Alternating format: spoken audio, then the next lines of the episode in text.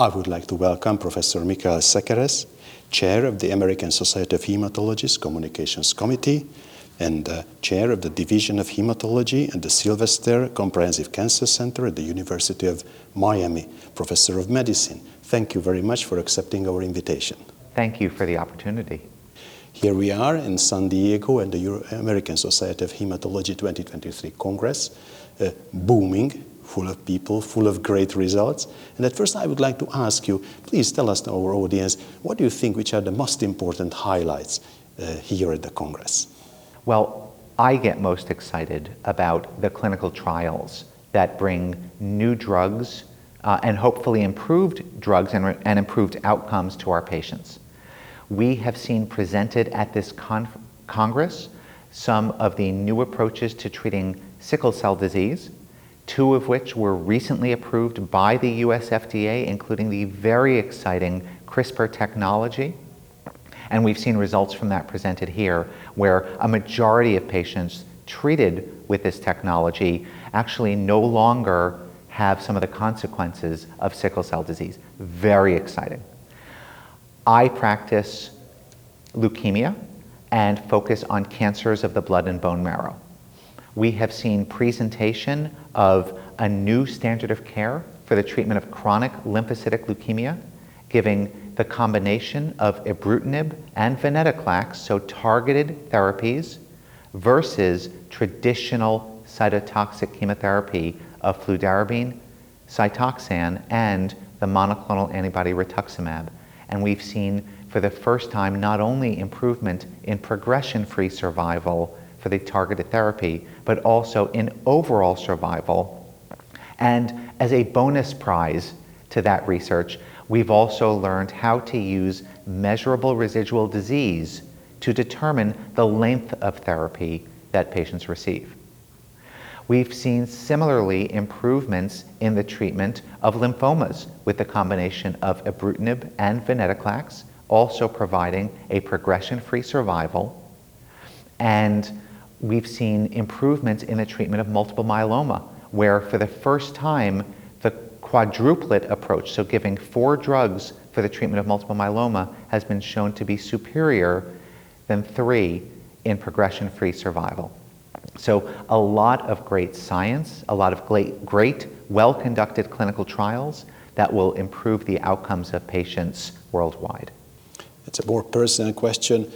In your field of research, uh, which are the remarkable results which are near to your heart? In my fields of acute myeloid leukemia and myelodysplastic syndromes, we have a new class of drugs called the menin inhibitors, which work on patients who have an N P M one mutation or a K M T two A mutation. When you add these two types of mutations up, you're probably affecting about twenty percent of patients who have acute myeloid leukemia, maybe even thirty percent. These drugs were given to patients who had relapsed leukemia and had relapsed multiple times, and they actually worked about forty percent of the time, and they worked for a duration of what looks to be a median of six to eight months as monotherapy. So these are response rates that are similar to the I D H inhibitors, which were also approved as monotherapy in the treatment of relapsed and refractory acute myeloid leukemia. We are eagerly anticipating where this drug will go, whether it will be approved as monotherapy, and certainly as it is being combined to multiple regimens to treat acute leukemias. Within myelodysplastic syndromes, we have seen the expansion of the label in the United States for the drug luspatercept. It had been previously approved for the treatment of patients who had already been exposed to an erythropoiesis stimulating agent. It now has been approved for the upfront treatment of patients with myelodysplastic syndromes with response rates that double what had been seen for erythropoiesis stimulating agents in the past. Finally, we have another drug for myelodysplastic syndromes called emetelstat, which is a telomerase inhibitor, and that has been shown to be effective in forty percent of patients who were treated for it with a duration of response of about one year. We will see whether or not that drug will get approved by the F D A. And finally, there have been a number of presentations in patients with acute myeloid leukemia of triplets. So the standard of care therapy for particularly older adults with acute myeloid leukemia is the combination of venetoclax and a hypomethylating agent.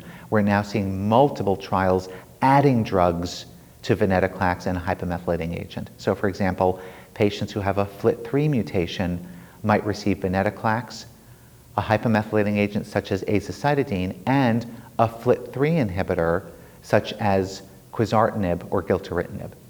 Or patients with I D H mutations might receive a hypomethylating agent, venetoclax, and an I D H inhibitor such as enasidenib or ivosidenib. So very exciting times in my field as we're starting to see the introduction of triplet therapy, and we're starting to see an incredible focus on mutations in these diseases.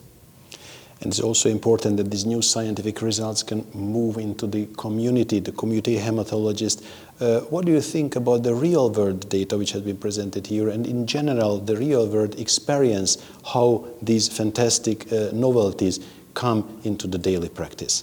I love thinking about real-world experiences, and that's because when you look at the eligibility criteria for these trials, we joke that you have to be an Olympic athlete to make it onto a clinical trial for a blood cancer drug. Uh, in fact, our group looked at eligibility criteria and were actually able to demonstrate concretely that they were overly restrictive based on the known side effects of a drug and the realized side effects of that drug on that clinical trial. There have been presentations looking at real-world data, and as you might expect, the response rates and duration of response for conditions like multiple myeloma or acute leukemia are much more modest than what we saw on the clinical trials. I think that's an important reality check as we talk to our patients about their potential for getting better. And what we're seeing here in the U S is that our regulatory agency, the F D A, is starting to incorporate more real-world data into how they think about drug approvals. We mentioned that this is a huge congress. How big is it and how difficult was it to, to organize it? The American Society of Hematology is the third largest medical conference in the world. And for this congress, forty thousand people registered. We have about thirty-two thousand people here in San Diego in the United States in person. And we have over four hundred reporters who are covering it. So you realize just how impactful research in hematology is, not only within our scientific community, but to the general public as a whole. If I ask you at the end for one particular personal best, what are you the most proudest of uh, here in the Congress? Well, so personally, I'm proud of the accomplishments of my colleagues at my institution. One of my colleagues, Justin Watts, who's a leukemia physician, Uh, was able to give the education session on a lot of these triplet combinations for acute myeloid leukemia, and there are a lot of them out there. He also was able to present uh, research about a new drug to treat myelofibrosis. I think we have some exciting results in myelofibrosis in general. We have the first trials that are looking at doublets to treat myelofibrosis, drugs like ruxolitinib and navitoclax. And we're continuing to see improvements in the treatment of subtypes of acute myeloid leukemia, like acute promyelocytic leukemia, where for the first time we have an entirely oral, non-chemotherapy regimen that is curing patients of leukemia. I can think that I, in the, on behalf of all these hematologists and around the world, I can say a big thank you for uh, organizing this great meeting, and thank you for the interview. Thank you so much.